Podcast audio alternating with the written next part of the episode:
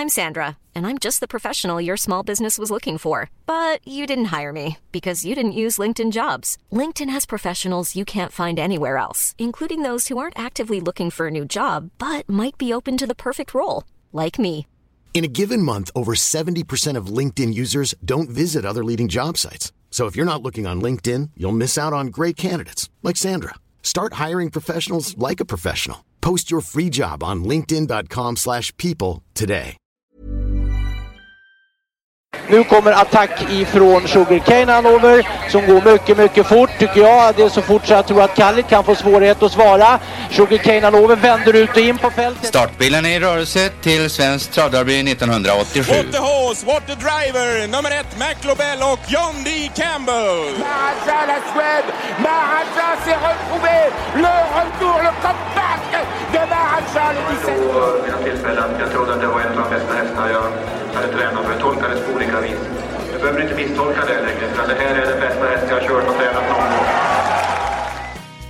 Tisdag igen är det alltså och dags för ännu ett nytt avsnitt av Trott och Sports podcast. Jag lyssnade på en annan podd igår. Thomas Andersson Wies nya, Hundåren heter det. Med underrubriken Motgångspodden. Bara en sån sak blir man ju lycklig av. Mitt i allt framgångspratande och allt vad som man alltid ska framstå som hejig. Men där berättade alltså, det var Per Gessle som var premiärgäst och där berättade han om när Gylletider då slagit igenom i början av 80-talet så hade man en omröstning. De var alltså överlägset störst i Norden. Då hade man en omröstning i Hallandsposten och vilket som var Halmstad just då bästa band. Och som då Gessle uttryckte det, ja då vann ett annat band. Det är ju världsrekord alltså. Snacka om inte att... vilket band utan ett annat band. Ja visst. Apropå att inte snacka om att inte bli profet i sin egen hemstad. Då tänkte jag lite grann att det är väl inte riktigt så i travet va? Den där att inte bli profet i sin hembygd. Det är nästan tvärtom. Ja, visst är det. Det är otrolig sån patriotism, lokal patriotism heter det så. Ja. Det här med att följa, man åker till banor bara för att, men det kanske inte är idag, framförallt i pandemitider, men förr det här med att åka ner till Valla. En romhäst som är bra, nu ska den åka ner till Valla, nu måste vi åka ner och spela. Just det. Tänkte på det där, är det så verkligen? Den här jantelagen råder väl även i travsporten gissar jag. Ja, jag kommer inte riktigt på några bra exempel. Liksom på. Men i synnerhet inte i Hälsingland. Där nu många sörjer en viss Järvsefax som under måndagen somnade in då. Det var dit jag ville komma. Hela landet är väl vemodiga men jag undrar om inte det är allra mest sorgsamt i just Järvsefax hemtrakter. Ja, det har du nog rätt i. Alltså jag stötte på, jag fick till och med vara med i Radio Skaraborg, alltså i Radio Skaraborg som inte har någon anknytning till Järvsefax och prata om Järvsefax igår och det berodde väl enligt redaktören där på att alla vet ju vem Järvsefax är även om man är totalt ointresserad av travsport.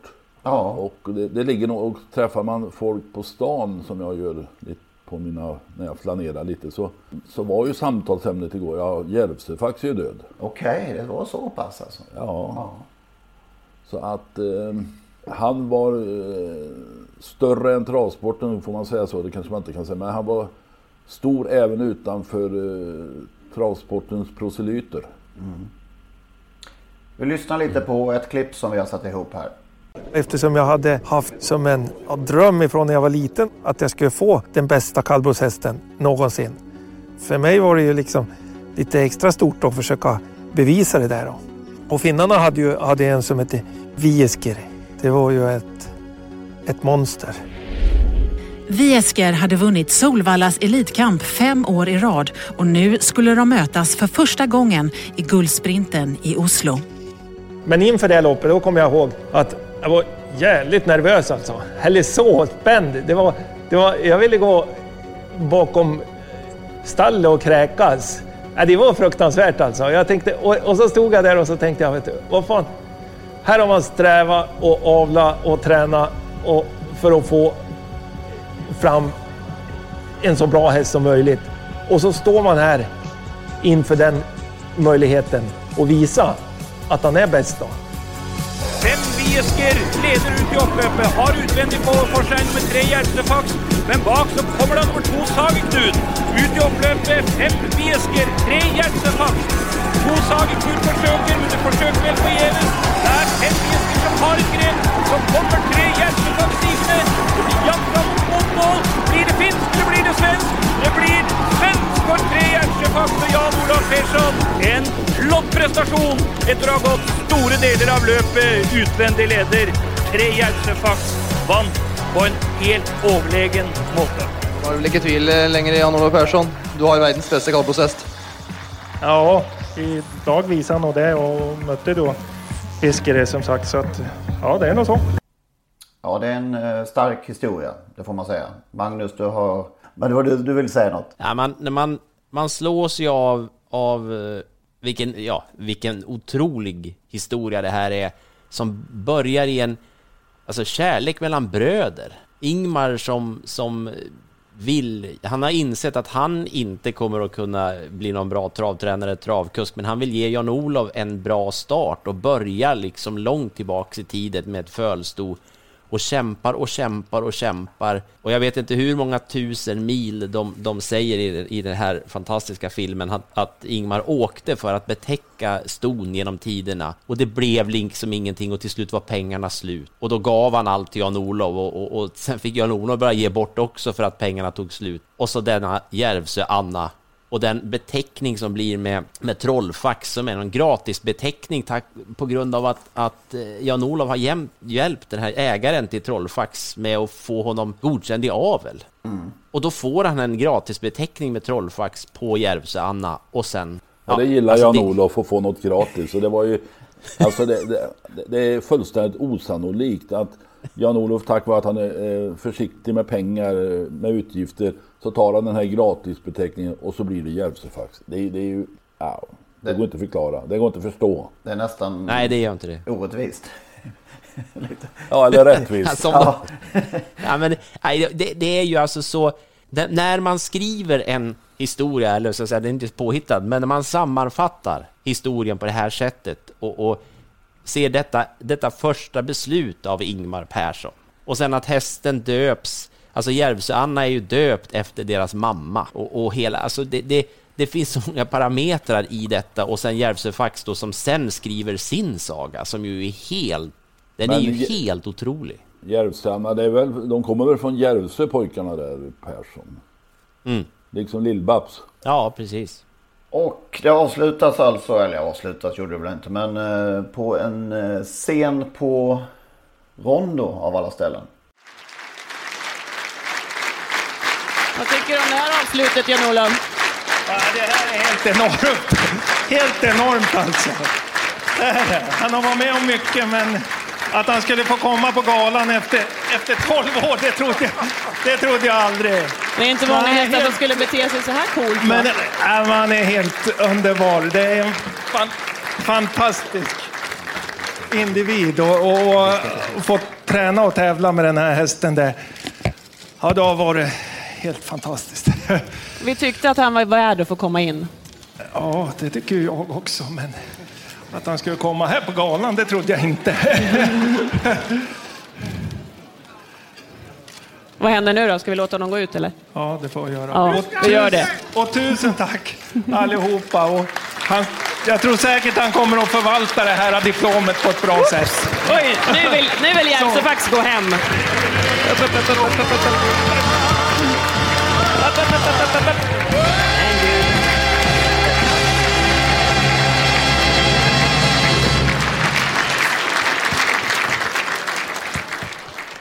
Ja, vi har ju fått några mejl, några svar på vårt upprop.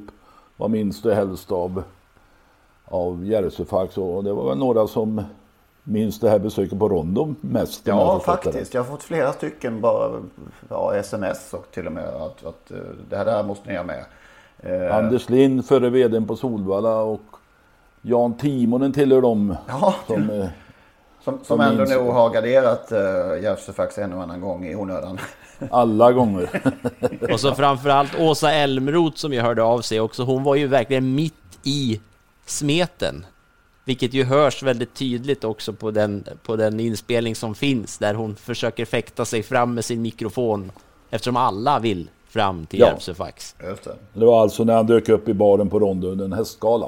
Han såg lite när han kom in där, så såg han ut lite sådär att ja, ni får väl titta på mig en stund med huvudet högt och ja, lite halvdivigt sådär. Är det inte märkvärdigt med bra hästar? Vi tror oss kunna se att de vet hur bra de är, att de är stjärnor och uppträder som divor. Men just det här att visa upp sig, att segerdefilera, att stå i en vinnarcirkel, ja. Mm. Det där kommer vi aldrig få något riktigt svar på, tror inte jag. Nej, tror jag. I alla fall under vår levnad. Vilka är det som har funnits med i sådana här sammanhang? Funderade vi lite på igår. Varen var ju med i en stor tv-show i Italien vid tillfällen. Frances Bulwark har väl varit med i Hylands hörna. Ja, eller om det var det verkligen Hylands hörna på den tiden. Var det inte Karusellen? Okej. Det var Lennart Hyland i alla fall. Ja, det var hos Hyland, ja. Och i tv. Absolut. Inför många miljoner, det var på den tiden fanns det bara en tv-kanal och egentligen ett program när Hyland var i fart. Ja, visst. Hade vi någon mer? Rex Rodney fick ju faktiskt besöka den norska ambassaden efter sin elitloppsvinst. Ja, det är ju coolt. Den också. Norska, jag sa väl norska, inte ryska. Ja, det tror jag. Så att, och det finns det säkert på lokal nivå. Möjligen, men ändå det är ju, man måste upp där liksom för att få befinna sig i dessa. Och sen alltså Järvsefax har väl varit med på Stockholm Horse och framförallt, och det är mitt bästa minne av Järvsefax, det är ju högvakten. När Jan-Olof fick vara med i paraden där i sin elegant kavalleriuniform. Mm. Det var ju ett läckert att se, alltså. Jag såg det på tv. Det var oerhört läckert. Han har vunnit så många lopp så man kan inte komma och säga att just det loppet, även om det är i Oslo. Nej, kanske. För mig är allt en enda smet liksom. Jag kan inte... Nej, Ito. Bara Ito. Ja, jag kan inte komma på ett enda specifikt ögonblick faktiskt från lopp. Hur många raka var han? 42. Som mest. Och sen hade han ju 30 vid något tillfälle och 25 vid något tillfälle, tror jag. Men som sagt, det är ju få som får uppträda inför en annan publik som just Järvsefax har fått. Kan vi komma på någon? Folk ute i stugorna vet väl säkert andra hästar som har fått vara med om liknande händelser. Då får ni gärna mejla oss, naturligtvis. Ja, podcast.autosport@gmail.com mejlar man. Nu blev det ju det här frånfället. Alltså det var ju ganska makabert när tidningar i söndags passionerade ut att Järvsefax ska avlivas på torsdag. Det kom väl från Trav- och Galoppnytt, och jag tycker faktiskt Trulske Pedersen som är chefredaktör där brukar vara en förståndig man. Men här var ett övertramp. Ett etiskt övertramp. Vad fanns det för skäl att avslöja detta i förväg? Men jag vet ju journalister är klåfingriga. Jag kanske har gjort detsamma, det vet jag inte. Sen tog ju då Jan-Olof och hans närmaste ett väldigt klokt beslut att ändra på den här sista stunden så att de gjorde det i måndags. Det var ohållbart att vänta till torsdag naturligtvis. Nej, jag ska vara ärlig och säga det att från den här tiden, det var ju en lång tid. Alltså 10 SM i rad och sånt där. Det är ju, men man minns, vi fick någon sån kommentar också på Twitter där att det var någon som mindes alla gångerna hade garderat Järvsefax. Och mycket kring Järvsefax handlade ju också om spel. Han har ju liksom myntat det här med att när man pratar om en stor favorit så pratar han det är en stor favorit i Järvsö-klass eller Järvsefax-klass. Mm. Man jämför ju med hur otroligt stor favorit han var så många gånger. Och ju, han förlorade väl någon gång, men han vann ju i princip jämt. Men hur många gånger man garderade, hur man tänkte. Det känns lite tråkigt idag att prata det här speldelen, men det var i min värld där och då, det var väldigt mycket fokus kring det. Vilket jag kan tycka är lite tråkigt idag när man ska försöka minnas det sportsliga. Sen finns det ju en massa sportsliga grejer som man kan komma ihåg. Men som sagt, det är så många lopp. Han var ju så otroligt bra. Det jag egentligen kan säga att jag tycker jag minns, om man bortser från det här världsrekordloppet då i Gävle som ju i sig var, det kan man ju minnas också, det gör jag ju. Men det var ju hur han rörde på sig. Alltså vilken travare han var och vilken utstrålning. Fotografen Mia Törnberg la ju ut en bild. Hon letade i sitt arkiv igår och plockade fram en vinterbild som hon hade tagit på Järvsefax. Som ju var i sig en fantastisk bild. Vi retweetade den på Twitter där, på våra Trottosportkonto också. Men en sån här fantastisk bild. Och där ser man ju den här... Man ser ju steget redan, eller där i snön också. En otroligt vacker häst. Det är nog det jag minns mest. Alltså, han var ju så oerhört speciell, skapad för att springa fort. Och han är naturligtvis unik. Så då årets kallblod 10 år i rad var inte 12 år i rad? Ja, han var SM 10 år i rad. Ja, så var det. Alltså, och det är helt otroligt alltså, det också. Jag tror alltså att det här är folkets häst, den största folkets häst genom tiden. Han blev årets häst 3 år i rad där, 2003, 04, 05. Och i alla fall ett av åren så var Gide Palema självskriven som årets häst, men även den gången var Järvsefax. Och det berodde på att folket var med och röstade och älskade just denna häst. Mm. Han vann ju alltså på 20 svenska banor, inklusive Jägersro. Han var ju överallt. Och sen vann han också i Finland. Men Jan-Olof i sulken. Nästan alltid. Jorma körde väl ett par gånger. Ja, det kan nog vara så. Jag minns inte riktigt det. Jag tror Lars Lindberg körde en gång och då galopperade han. Men Jorma vann nog några lopp. Jorma har kört alla hästar. Ja, bara en också. Ja, Jorma har vunnit 3 gånger. Ja. Han var den enda som körde Nile Lobel förutom Jordan Takter. Han har kört alla. Jorma körde 3 gånger obesegrad med Järvsefax, och sen Lars Lindberg som körde galopp som du sa en gång, och sen är det faktiskt så, sen är det Jan-Olof Persson, men sen är det också Mattias Johansson som körde premieloppet 1996. Ja, så där ja. Mm. Det är snyggt. Alltså nu gick Järvsefax bort, han ska begravas i någon minneslen hemma hos Jan-Olof som säkert blir en fin ceremoni. Men han kommer ju leva länge, långt efter att vi har gjort vårt på den här jorden. Alltså han har ju 50, han har lämnat 50 miljonärer. Ja, det är otroligt vilket avtryck sen. Ja. Och det kan bli några fler, för några tävlar ju, håller på att tävla än, och som morfar och farfar och mormor och farmor, vi kan hålla på hur långt som helst. Alltså, Järvsefax kommer att finnas på något sätt i alla tider.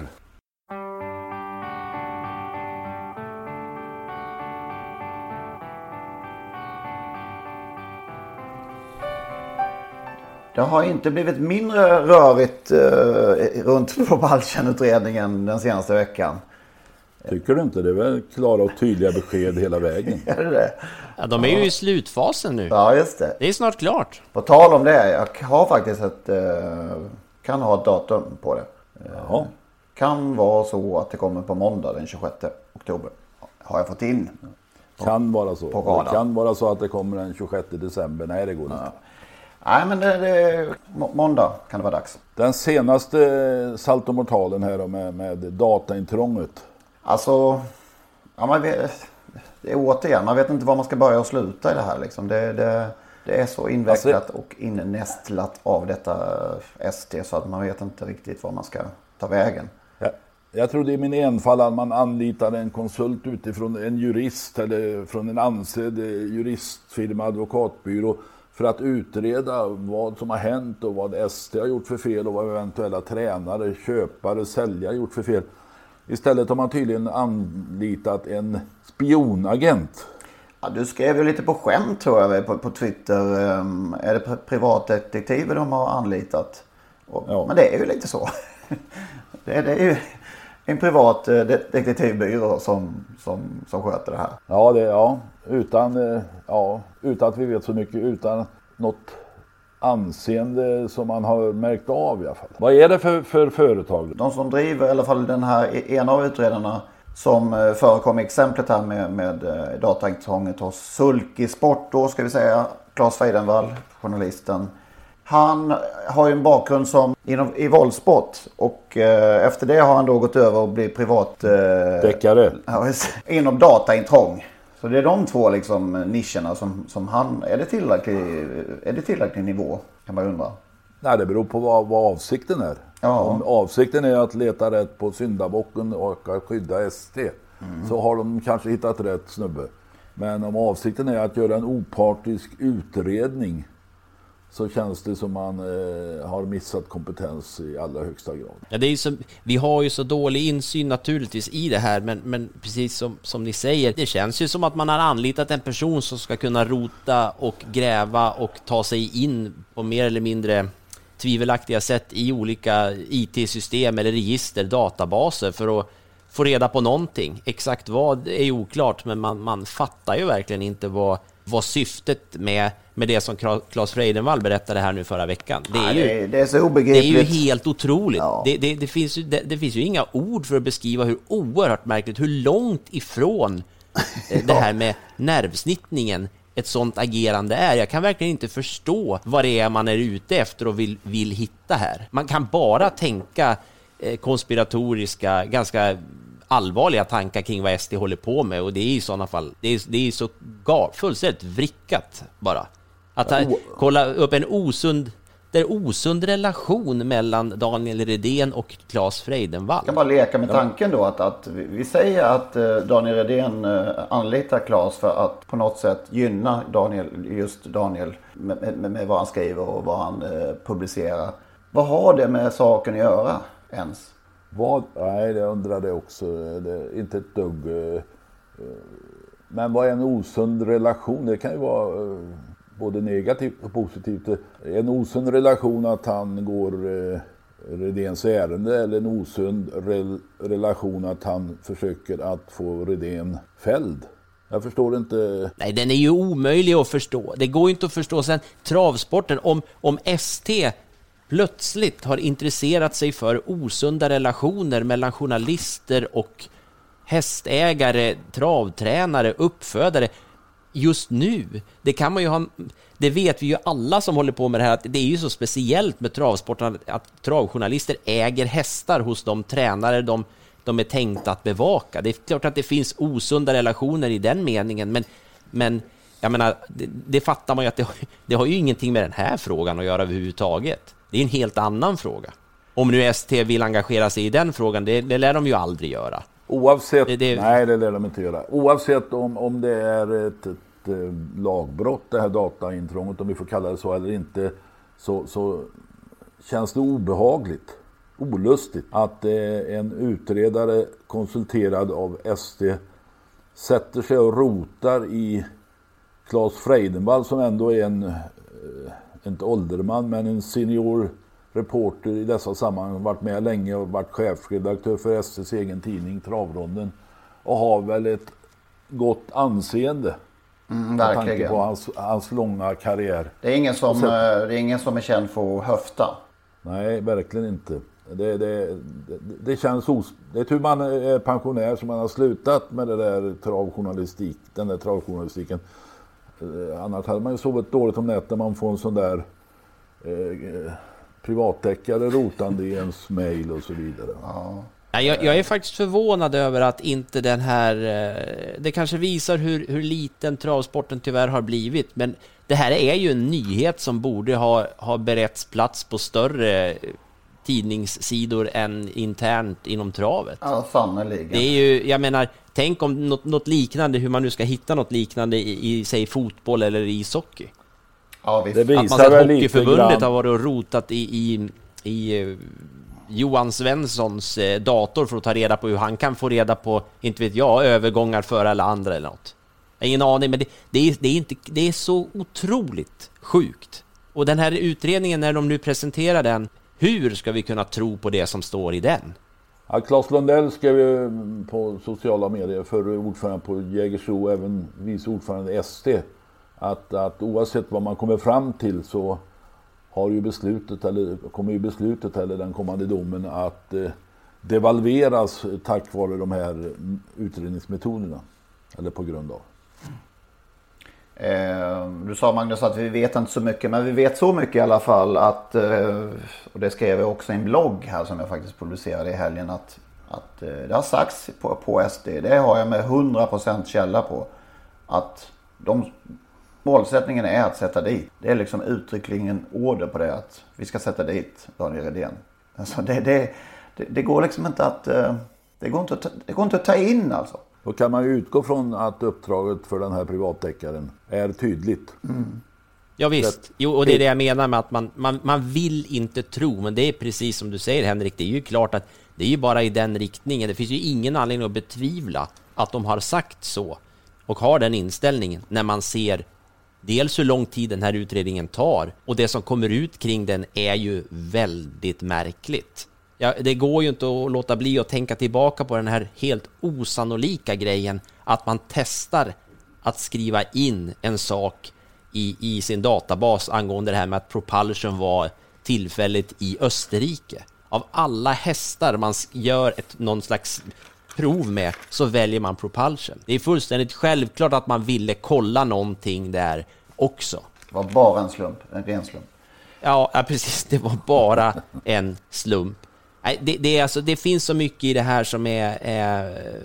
de är naturligtvis... jag håller på att säga ett fult ord, jag säger inte det då. De är helt enkelt livrädda, säger jag, för det här. För det är självklart så att det är ett antal personer på ST som de kommer att tvingas ta ansvar i vilket fall, hur de än försöker utreda det här. För det tvivlar jag inte en sekund på. Men de vill ju uppenbarligen inte riktigt att den här utredningen ska berätta precis hur det är. Och Maria Kron då motsa ju sig dessutom de här uppgifterna. Det var ju ännu mer kanske anmärkningsvärt. Finns det någon anledning för Claes Feidenvall att fara med osanning här? Dessutom har jag ju bildbevis. Liksom. Alltså, det är ju som jag skrev på Twitter där, att om man har trampat i klaveret ska man stå still. Ja. Det är ju typexempel. De har ju gjort en groda. Ligg lågt.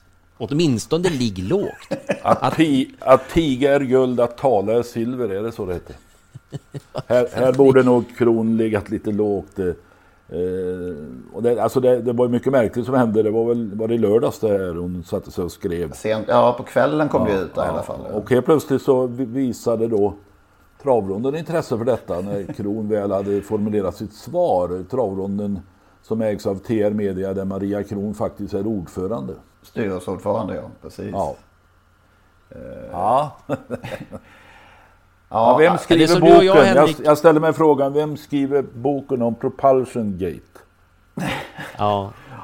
Jag tänkte på det, vi pratade ju om det lite förra veckan, jag och Henrik, kring det här med att i alla dessa år har man ju diskuterat kopplingen mellan Travronden och STC som det hette förr, men ST som det heter nu, och det här med att ronden har en beroendeställning i förhållande till ST. Men man på något sätt har det aldrig varit, det har diskuterats, men det har väl aldrig riktigt varit ett sånt problem som det plötsligt blev nu. Här blir det ju oerhört flagrant att ordföranden...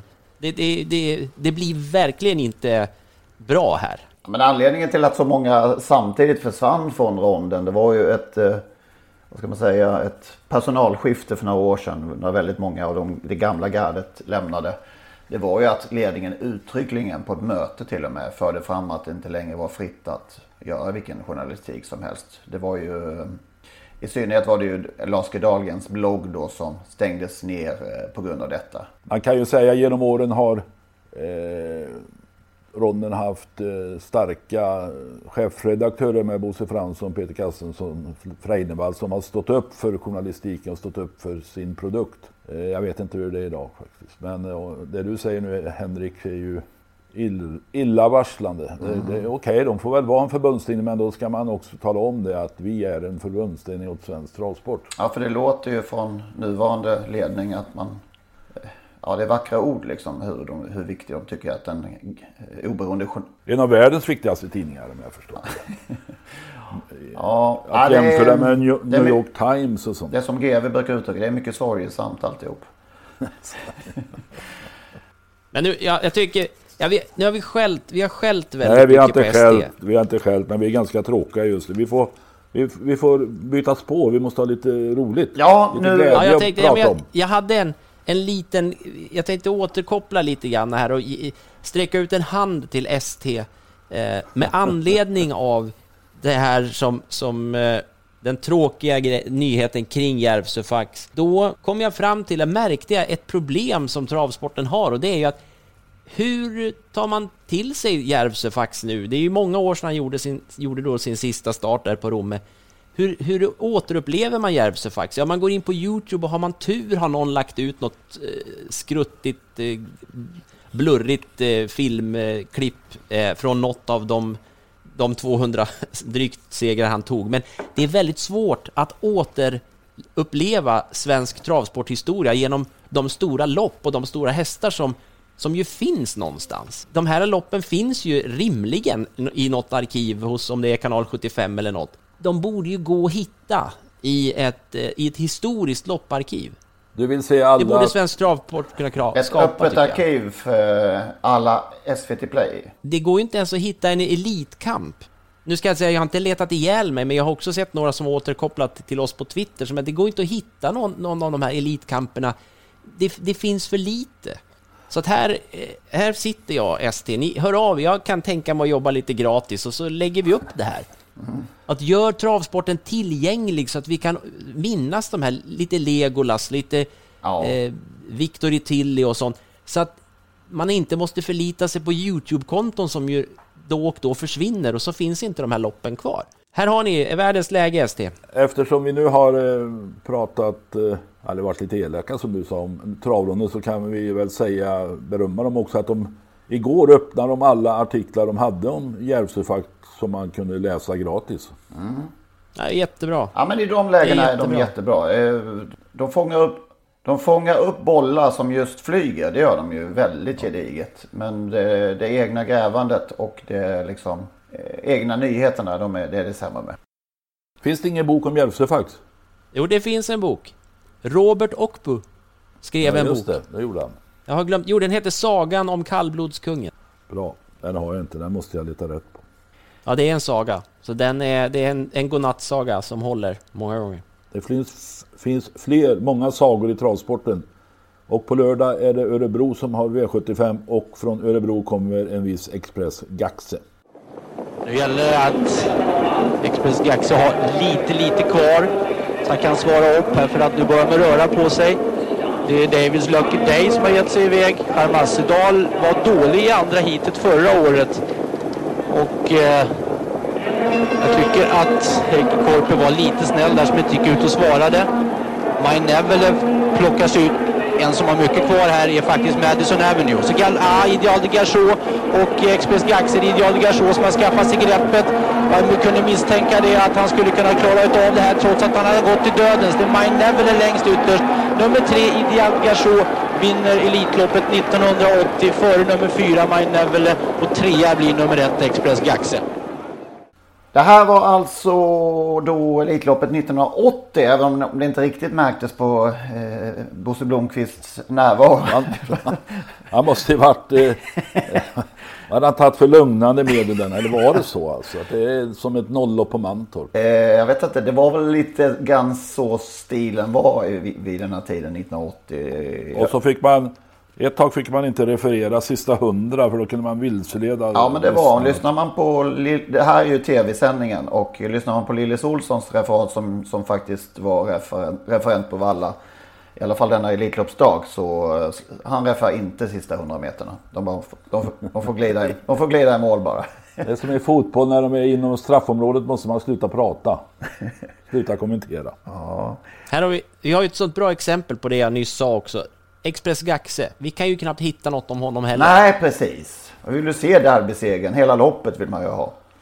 Ja, men visst, alltså det... Nej, men han pilar ut ledning där från sitt innerspår och sen över upploppet satt han och tittade bakåt bara.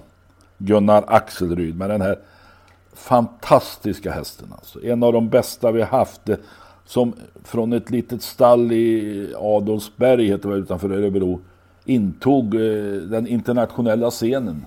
Det finns inga sådana idag i svensk transport. Alltså, vi har pratat om det tidigare från Marie Rune Turusson, den här ännu bättre Gunnar Axelryd. Någon byggnadsingenjör som flyttade från Skåne. Jag gjorde en intervju med Gunnar en gång per telefon inför ett lopp på Åby. Kanske att det var Kungapokalen som han vann. Jag är snapphane, sa han. Och då sa jag, vet du vad en snapphane är, sa han. Jag hade ju grunduppfattning om att de stred för danskarna en gång i tiden. Så då fick jag en lång utläggning av Gunnar vad en snapphane var. Okay. Han var ju ganska, alltså han var ju Gunnar var ju ingen direkt munter, ganska sträv och torr humor, men det var en skön prick ändå. Va? Det är sådana som vinner i längden, Lennart. Ja, men det är ju det. Va? Ja. Alltså, han åkte över till USA och var 2 i VM. Han vann, alltså han slog Ideal du Gasol och York i Große Preis från Bayern. Alltså det var ju på den tiden, slutet på 1970-1980 som vi... Så det var ju han och Pershing och Madison Avenue som turnerade runt. Och jag har en känsla av att han aldrig var riktigt fräsch hästen. Alltså. Vad var det som störde? Nej, jag vet inte, men nej. VM-loppet då var... Alltså från spår 7 blev 2 där. Så kunde han inte starta veckan efter. Kalle Fylking körde väl något lopp i Wien, tror jag det var. Vann försöket, men fick strykas inför finalen. Det var något som störde honom många gånger. Sen var han ju fantastisk. Han kunde galoppera i överljudshastighet, var det kanske inte, men det var ju bland de snabbaste öppningar vi har sett. Och så galopperade han i första kurvan i elitloppsförsök och ställde sig på några få steg. Mm. Jävla skalle helt enkelt. Ja, det var en... jag vet inte vad man ska säga. Den där mamman, Hallands Mimosa, hon lämnade ju faktiskt bara 2 hästar, tror jag. Express Gaxo och Speedy Gaxo, som också var en... Inte på samma nivå, men ändå en stjärna. Ja, verkligen. Express Gax, som den hette här i VM-loppet hos den afrikanska referenten. Express Gax. Ja. Apropå hylla gamla travstjärnor och släpa upp dem i barer på Rondo och så vidare, så finns det faktiskt en gata i Örebro som heter Gaxevägen. Ja, det är ju snyggt. Det är väl alldeles i området runt Marieberg där också. Han körde ju rally yngre dagar, Gunnar Axel. Han var en tävlingsmänniska, så flyttade han ju upp dit och var någon byggnadsingenjör, som sagt. Jag tror faktiskt att Express Axel, det var angavs ju inte på den tiden, men när det var de stora loppen, då tog han av skorna, Gunnar. Okej, det var så. Vi som inte har sett honom, men det har ju du ett stort antal gånger, vilket fäste allra mest tillfälle för dig? Derbyt, det var det nog faktiskt. Han var så överlägsen, kolossalt överlägsen. Alltså, så att det, men sen den andra platsen i VM var också imponerande från ett omöjligt läge, som jag sa. Och Oslo Grand Prix-segern 1980 var väl också något man kan minnas, tycker jag. Men det var en person, hästen var en personlig med sin speciella stil. Sprang som en pil. Eftersom man då var från Skåne från början, var det lite hemmasegerkänsla på Jägersro den där dagen? Ja, det vågar jag inte svara på, men det är klart att det var hela familjen var där i vinnarcirkeln, och det var ju naturligtvis att vinna derbyt på Jägersro för en ex-skåning var naturligtvis stort, som han gjorde det. Så det var säkert en av Gunnars största triumfer i livet. Mm. Nej, fantastisk häst. Och så dressen, den här dressen. Ja, just det. Sett, pojkar. Med dubbelkorset på ryggen. Ja. Som kom någon inspiration från Levec-familjen, va? Ja, så var det. Ja, härlig häst, härlig profil som vi minns med värme helt enkelt.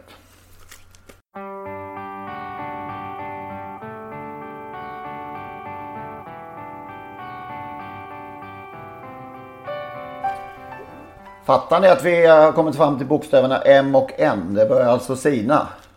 Hur är det med ångesten, Lennart? Ja, jag funderar... Jag fick en vansinnig igår faktiskt, att jag inte kom ihåg. Jag tror inte jag sa Emma G. Sun på E. Kanske en av mina största favoriter genom alla tider.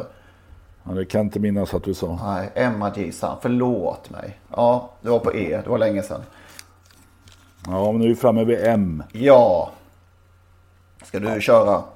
Ja, jag vill, alltså M är en fantastisk lång lista för mig. Ja, jag hade också många. Jag vet vilken du kommer välja, så jag alltså, om jag skulle då rangordna de här, så med vackraste namnet, så måste jag nog säga Uno Sveds stjärna Madison Avenue. Mm. Fantastiskt och fint. Den var ju med på Express Access, det var med i många av de här storloppen, men jag kan Moneymaker, Bernt Lindstedts kungapokalsvinnare.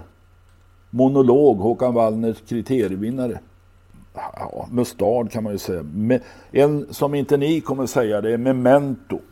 Uno Sved, stall Saltvinds USA-import som vann 51 lopp. Och så måste jag då till slut ta min favorit på M, Moral. Mm.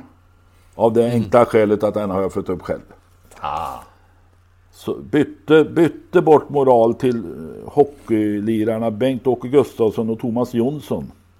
Jag fick ett sto istället, något förstå. Jag kommer inte ihåg vad jag gjorde med det förstå, men jag var ganska stolt, minns jag, när jag skulle döpa den här hästen efter Texas och Caroline Pride och hamnade på Moral. Tack för mig. Ja, men vad häftigt. När du sa Moral, Lennart, jag kände det klingade ju något i huvudet, men jag kunde absolut inte förstå varför. Men när du nämner Jonsson och Gustafsson, Vitas trend. Ja, han vann 5 lopp och sprang in på 100 000. Han var hygglig, men ingen stjärna. Nej. Jag måste haka på där nu, Henrik. Är det okej att jag tränger mig för i kör? Kör vi vind. Ja, nej, men när du säger Madison Avenue, då har vi ju Meadow Road. Mm. Madison Avenue, det är som ett musikstycke alltså. Det ligger så otroligt bra i munnen, Madison Avenue. Ja. Kanske det bästa namnet. Ja, men sen Meadow Road, det är också det var ju tur att han blev så bra. Ja. Som jag brukar säga, vissa namn, tänk om de inte hade. Nu hittar jag den här knallhatten, här var förra veckan. Det går ju att hitta dem, men travhistorien skrivs så. Ja. Meadow Road sådär. Men det var egentligen en parentes. Vi har ju nämnt Molnets broder förut, men jag tar ändå det igen. Alltid värd då. Och det behöver vi har sagt så mycket om honom. Segerrikaste hästen vi har haft. Dött lopp i och för sig, men dock. 113 segrar, va? Ja, precis. Sen 2 franska hästar från tidigt i mitt travintresse, från M-årgången där. Minot du Donchon och Montourbillon. Ja, de två, ja. Samma elitloppslag. Alltså, ja. Världsrekord. Så jäkla vackert namn att jag kunde glömma den helt plötsligt. Den tänkte jag på häromdagen. Båda satte alltså världsrekord i försöken. Först.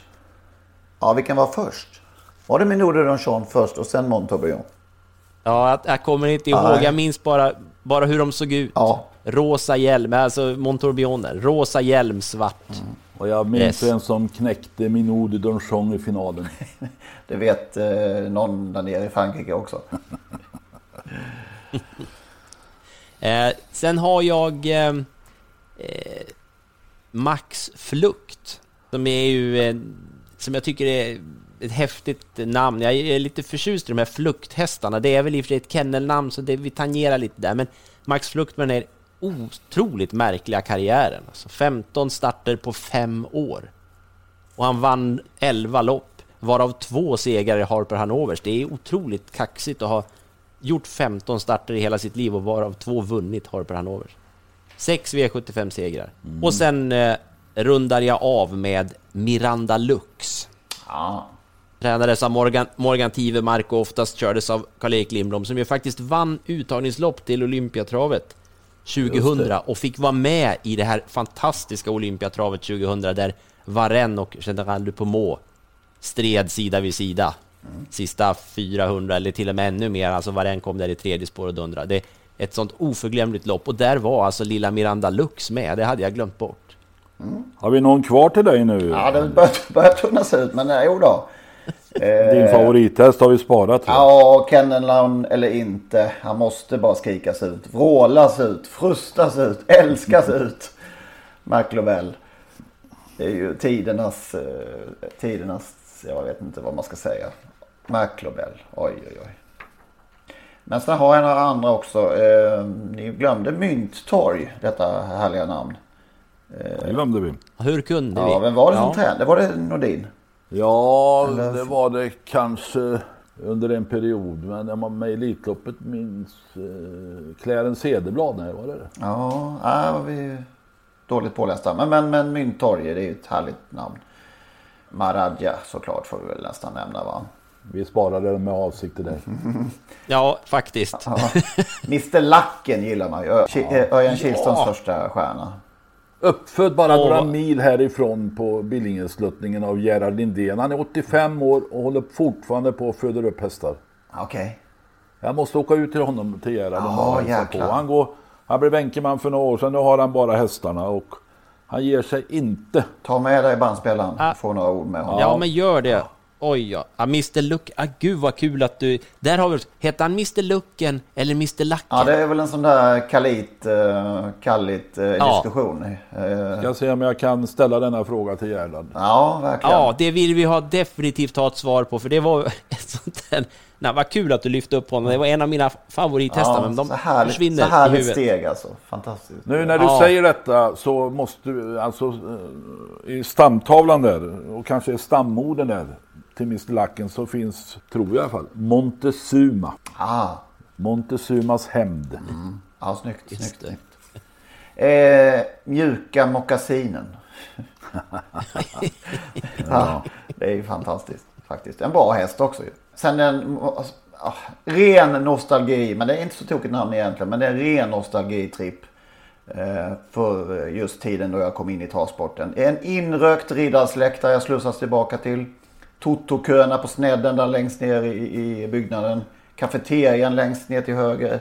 Utsikten från denna fantastiska läktaren. Spänningen som infann sig där och nyförälskelsen i den här sporten. Liksom. Totobångar som flyger och då William som alltid vinkade upp till alla som satt där uppe när han åkte förbi i segerförlängningen. Som var med i snabbloppen på den här tiden. Mr. Vasa. Snabbloppar. Starten har gått i dagens första lopp. Ja. Larvik på den tiden. Ja, det var ett namn som tar mig tillbaka till en plats. Nu lämnar vi hem med Mac the Knife. Okej, ja, just det. Precis. Ja, vi har ju bokstav kvar, herregud. Ja, just det. Ja, men då kör jag. Naglor. En rejäl favorittest faktiskt, Naglor. Eftersom vi är i Örebro på lördag. Najo. Självklart. Rune Johanssons kungapokalsvinnare och Rune... Derbyvinnare väl också? Ja, derbyvinnare senare. Han spelade 50 kronor, har jag ju berättat. Rune snoddas där på sin häst. Det var ju inte tillåtet naturligtvis, men det är preskriberat. Så. Den gav 90 gånger en sånt där kungapokalen. Not so bad tycker jag är lite. Jag vet inte, det borde ju finnas på svenska. Kriterievinnare med Lennart Forsgren. Ja, just det. Olga uppträning. Inte så tokig. Det finns ingen som heter. Eller inte så dålig. Nej. Ja. Nalle Svansjö också. Sånt där taktenamn från början på 80-talet. Som man gillar. Underbart namn. Ja. Trots att det kanske är den kriterievinnare jag mest oväntade och billiga genom historia. Eller i alla fall min historia. Nolte så tycker jag ändå han platsar på sitt namn. Och så Noras Bin har jag med också. Shoot! Lennart, är du redo? Alltså det är jag. Jag slår ju ett slag för mina kallblod igen. Nordgubben. Ja. Han var faktiskt... Vi måste nämna honom idag. 72 segrar och han hade väl otur att vara född i samma årgång som en viss Järvsefax. Nuncio måste vi nämna. Den läckre Nobel Action. Och så gillar jag namnet Nyhet. Ja, just det. Sen då kommer jag... Robert Berg tränade, den startade häromdagen så tror jag. Okay. Sen så tar jag det som inte ni minns, som inte många andra minns, Nomenklator. Det var den första häst jag fick äran att köra träning hos Roland Wike på Axvall, skötare var Göte Östlund, och när jag för en gångs skull fick åka ut och köra en långsam tur själv med en häst så blev det Nomenklator. Uppfödd, ägd av Lars-Erik Hovstedt, Solvallas ordförande i många år, STCs ordförande i många år. En synnerligen vänlig och respektfull man som jag såg upp till under många, många år. Den där hästen, Nomenklator, var lite osäker, gjorde 110 starter och vann 3 lopp. Nej, 10 lopp. Han blev faktiskt pappa till en häst under tiden han inte var vallack, innan vallackstiden. Och den hette Nomen. Och nu ska ni höra. Nomen, ägdes av en god vän till mig i Skara, gjorde 104 starter och vann inte en enda. Motgångspodden. Eller vad sa jag? Ja, där kan man ta upp Nomen. Ja. Magnus Stålberg från Falun. Ja,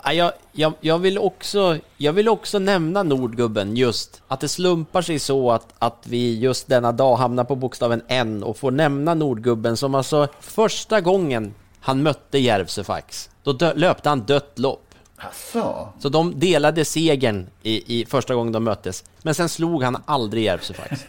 Det innebär alltså att Järvsefax egentligen har bara 200,5 seger. Ja, det har man aldrig diskuterat. Det kanske är något vi ska driva en annan gång. Ja. Nej, men det är ju otroligt det här med att födas. Han sprang ändå in då 5,4 miljoner och vann 72 lopp på 180 drygt starter, tror jag det var. Men att han hamnar då i någon form ändå i skuggan av detta unikum till Järvsefax. Men det är ändå kul att de första gången de möttes att de delade segern. Ja, det var schysst av Järvsefax. Han knäckte liksom inte Nordgubben i första mötet. Han väntade till det andra. Man kan fundera över hur många lopp Nordgubben har vunnit, hur mycket han har sprungit in om han har sluppit Järvsö. Vilken jävla profilhäst hade varit. Ja. SM efter SM liksom. Och så. Ja. Kenneth Karlsson tränade. Mm. Är det kallblodens Bolets Igor som hade oturen att födas ett väldigt... Ja, det kan man kanske säga. illa år. Hette uppfödaren Per Nordlinder kanske? Han hette Per Nordlinder, ja. Nordingrå. Se bara, minnet sviker mig inte alldeles. Nej, starkt. Och jag glömmer inte heller, det har nästan alla gjort gissar jag, men inte jag, Nisse på åkern. Oj. Ja, det är nästan ofattbart att man kan komma ihåg en häst som gjorde 19 starter, vann 2 lopp och sprang in knappt 42 000. Men att en av dessa 2 segrar tog Nisse på åkern i V51 på Romme en gång. Vi hade laddat med ett riktigt starkt V5-system, men vi hade inte med Nisse på åker. Och åker ur på en gång. Och bakom oss läs på det står alltså en dam bakom oss, snett bakom. Nisse på åken, den vann. Hon hade uppenbarligen fattat något. Hon spelar på namn. Det gjorde inte jag, så därför minns jag Nisse på åken. Jag förstår inte hur man kan... Det är så vackert fast fult på samma gång. Ja. En uppfödare som får fram en häst och döper den till Nisse. Man undrar, vem var Nisse? Ja. Det måste ju finnas en Nisse. Nu måste jag då i det här sammanhanget nämna Nisse Blixt. Ja! Lasse Lindbergs urstarke utan som ägdes av min gode vän Bernt Salin. Mm. Nisse Blixt, hur kunde man glömma det? Också en sån här fan, vad härligt. Den här punkten är ju så bra, alltså för ett sviktande minne att man får lite. Men en som kom fram till slut efter att jag inte riktigt... Jag började leta på travsport där och hittade ingen häst. Och jag tänkte, vad konstigt, den hette väl så? Men jag letade efter en Nelly Viking och det var ju fel, det var ju Nillan Viking såklart. Stig Hås, en sån här också tidig häst i mitt förhållandevis i alla fall tidig. Mysigt, fint, stod. Och sen hade jag hade något så bad, så den tar vi bort. Och sen är Naharen då. Ja, självklart. En lite märklig karriär som börjar hos Håkan Eriksson och sen är riktigt framgångsrik hos Per Lennartsson, men sen får det stora lyftet då när han går till Robert Berg och vinner Elitloppet. Vi får ju en del mejl om vi glömmer namn naturligtvis. Eller glömmer, avsiktligt stoppar undan. Vi fick väl något om Giggle Lep. Ja, just det. Det var ju en häst som vi inte skulle kunna komma på i det här namnracet, men det var ju en speciell historia. Han var ju på väg till slakthuset när Göran Kristiansson som skulle köra hästen dit förbarmade sig över honom. Tyckte han såg något som ingen annan såg och köpte den där för slaktpengar. På den tiden fick man betalt när man skickade hästar till slakt. Det tror jag inte man får nu. Och just den här mejlaren åberopade ett lopp på Axvall. Och den stod championatshelg var det? Ja, och det var ju han hade vunnit några lopp innan den. Nu fick han då vinna i V75 och gjorde det som favorit. Men det var ju en oerhörd karismatisk vinnare med tanke på hans bakgrund. Och den här ägaren då, Göran Kristiansson, som också tränar, han fick ju ett fullständigt glädjefnatt där i vinnarcirkeln. Mm. Så jag förstår den här, vår mejlare, att han just tog upp den här Giggle Lep. En profil verkligen. När den, Men tyvärr så blev det inte så många starter till. Han vann V75-finalen veckan senare och gjorde ett antal starter till, men skadorna kom väl tillbaka. Kommer på Harper han Novelsvinnaren Nända mitt i ögonblicket här också. Vi kan hålla på ett par timmar och fundera och så kommer vi på nya namn hela tiden. Så kan det vara, så kan det vara.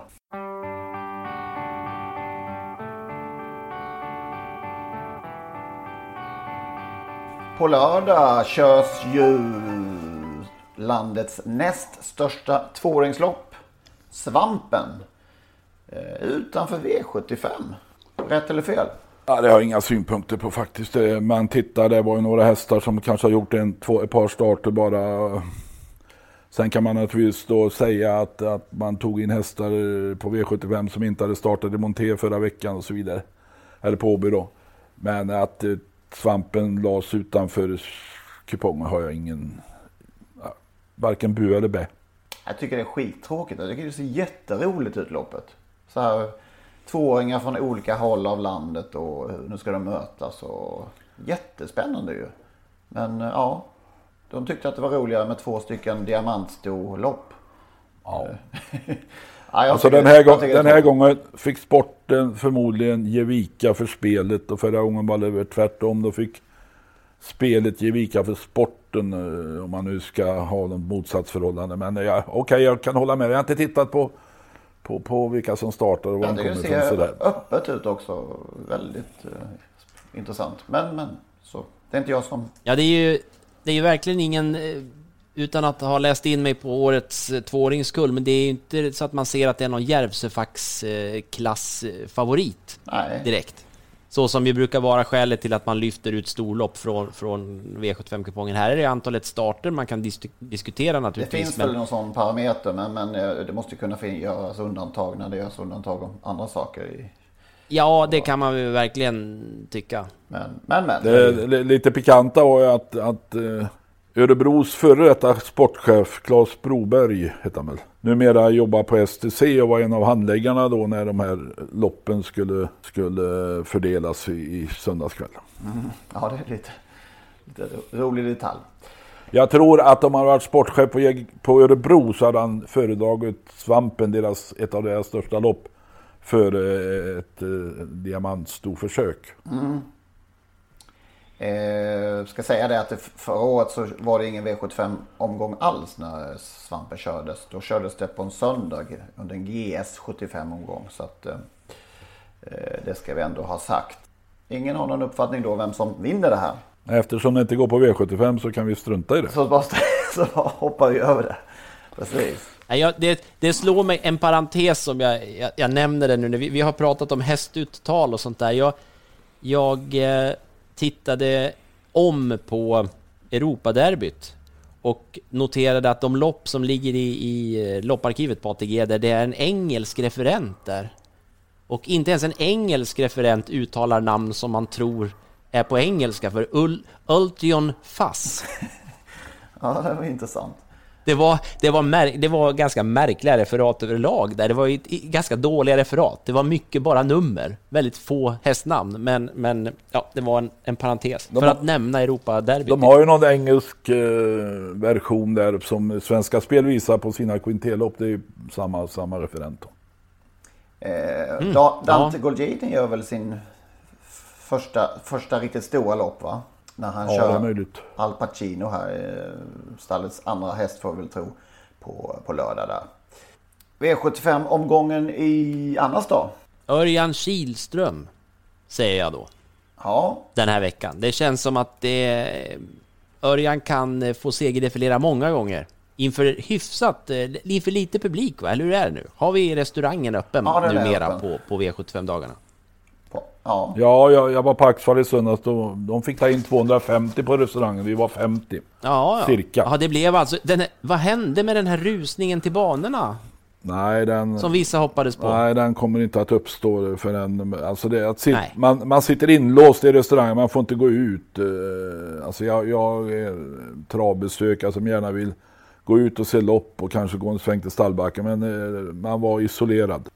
Ja, ändå intressant att det inte kom mer än att man inte kunde fylla upp mer än en 50-del när det äntligen öppnas upp då. Så där var det 30 VIP-avdelning, det var någon företag som hade något där. Alltså jag pratade med Lars Ågren, sportchef på Vax, han var nog lite besviken över att det bara var 50. Och dessutom frågade vi hur många häst hästägare, hur många hästar som var representerade. Och det var väl 148 som startade en sån där, och 6 hästar var representerade på restaurangen. Oj då. Mm. Vad var din totalupplevelse av besöket, Lennart? Det har jag just sagt, va? Sitta isolerad är inte min grej. Nej. Jag vill gå ut och röra på mig och titta på loppet, gärna ute och höra eller uppleva atmosfären. Alltså nu är det ju alla dessa åsikter om vad man borde få och inte få är man ju trött på. Men att vandra ute på publikplatserna på en travbana, det borde vara bland det mest ofarliga man kan tänka sig. Ja, det är mycket man kan tycka i det här. Ja. Och nu var det som det är och det var inte i alla fall. Och det är liksom 50 personer, blir ingen riktig stämning. Eller också var det kanske att så ingen av de här 50 fick in någon vinnare, för det var aldrig någon som jublade och applåderade eller något sånt där. Vi satt där tysta. Nej, men det är ju att tänkte komma till just detta då. Men jag tror ändå som sagt att på lördag så kan det bli de här tysta applåderna, alltså i alla fall de som inte hörs genom glaset på restaurangen då, ut till Örjan Kihlström. Han har väl åtminstone 4, tror jag.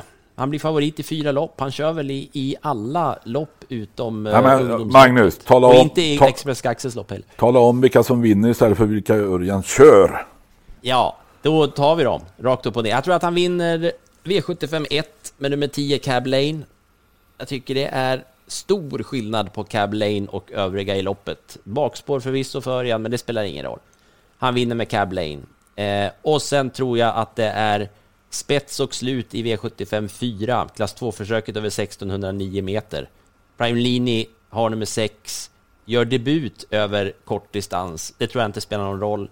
Han är startsnabb, han blåser till ledning och sen är det slut. Där har vi 2 spikar. Ja, vilken ska du byta den här veckan när du väl kommer med ditt andelsförslag på lördag? Nu, i lördag sa du får en.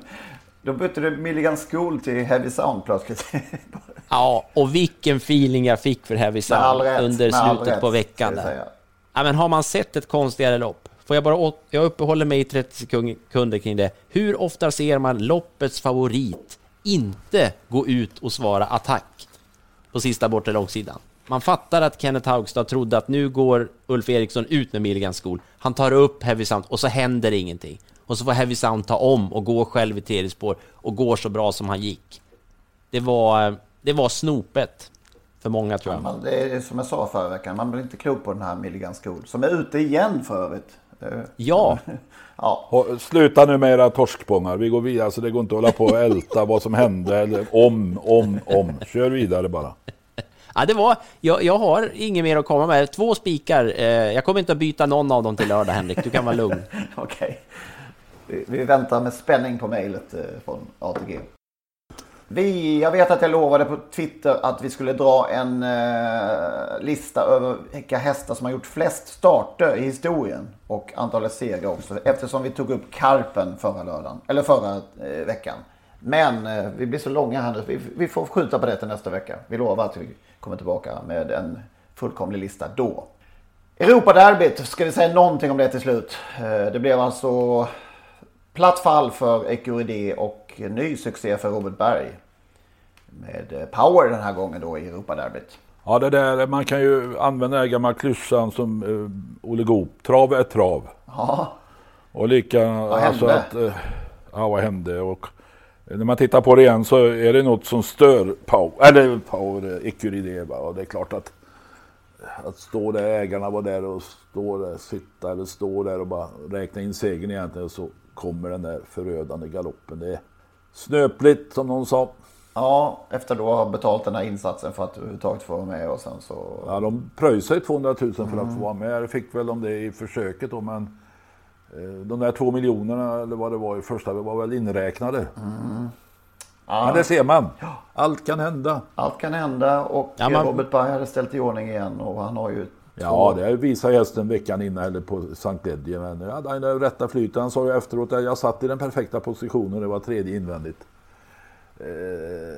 Så att det gäller att ha lite tur. Örjan satt väl och såsade lite kanske. Skulle ha varit Magnus Djuse som vi sa. Ja, kanske det. Han har varit lite tuffare. Men ja, så är det. Trav med trav. Väldigt mörkt där på den lilla banan. Det är konstig stämning över det. Helt iskallt faktiskt. Ja. Och så fick väl de slå igen där. Det kom nya besked i Frankrike att ingen publik fick komma in med på restaurangen, tror jag. Samma dag. De stängde ju ner. Hade de vunnit hade de inte kunnat fira segern, för de stängde ju krogarna 22, tror jag. De fick dricka champagne i stallet där, så jag, Robert Berg och sköta en och någon till den. Det kunde de gjort ändå. Det var ju ett speciellt lopp det där. Alltså avslutningen väldigt speciell. Som sagt, Ecuridé där var många. Jag läste på flera håll att det stod att han galopperade med segern klar. Men jag vet inte. Då såg man inte samma lopp. Han började ju verkligen. Ja, det gjorde, men han hade hållit sig trav. Han var ju först i mål. Men han travar ju in på upploppet där, så börjar han ju direkt. Och det syntes ju att något var fel. Men oavsett det då, att det var flera hästar som galopperade över linjen, och sen ändå, de var ju liksom hur många som helst som passerar mållinjen samtidigt, och det var ju oerhört raffinerat, och jag har inte sett målfotot, men det kan inte ha varit med mycket han vann alltså. Nej, men man såg det, tyckte jag, i sändningen, men det var väldigt... Ja, det tyckte jag också, men det var tajt, så jäkla tajt. Etos Kronos var bara slagen med en halv längd knappt alltså. Ja. Mm. Ja, det var dramatik. Men trav är det kan trav. Man lugnt säga. Och hästar är av kött och blod. Ja, fick du in de två. Han ska komma tillbaka till Axel Jensens minneslopp om några veckor enligt Frode Hamre. Vi får se hur det blir. Ja. Ja, just det. Och nu ligger vägen öppen. Nu ligger vägen öppen för en ny Europas bästa häst också. Ja, just det.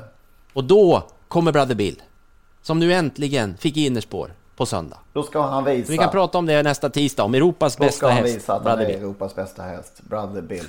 Ja.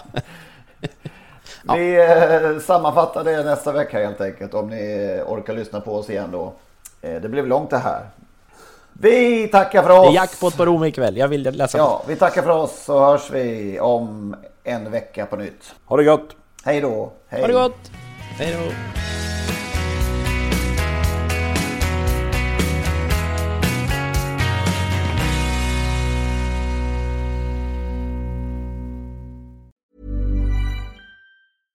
Imagine the softest sheets you've ever felt. Now imagine them getting even softer over time. That's what you'll feel with Bowl and Branch's organic cotton sheets. In a recent customer survey, 96% replied that Bowl and Branch sheets get softer with every wash. Start getting your best night's sleep in these sheets that get softer and softer for years to come. Try their sheets with a 30-night guarantee. Plus, get 15% off your first order at bowlandbranch.com. Code BUTTERY. Exclusions apply. See site for details.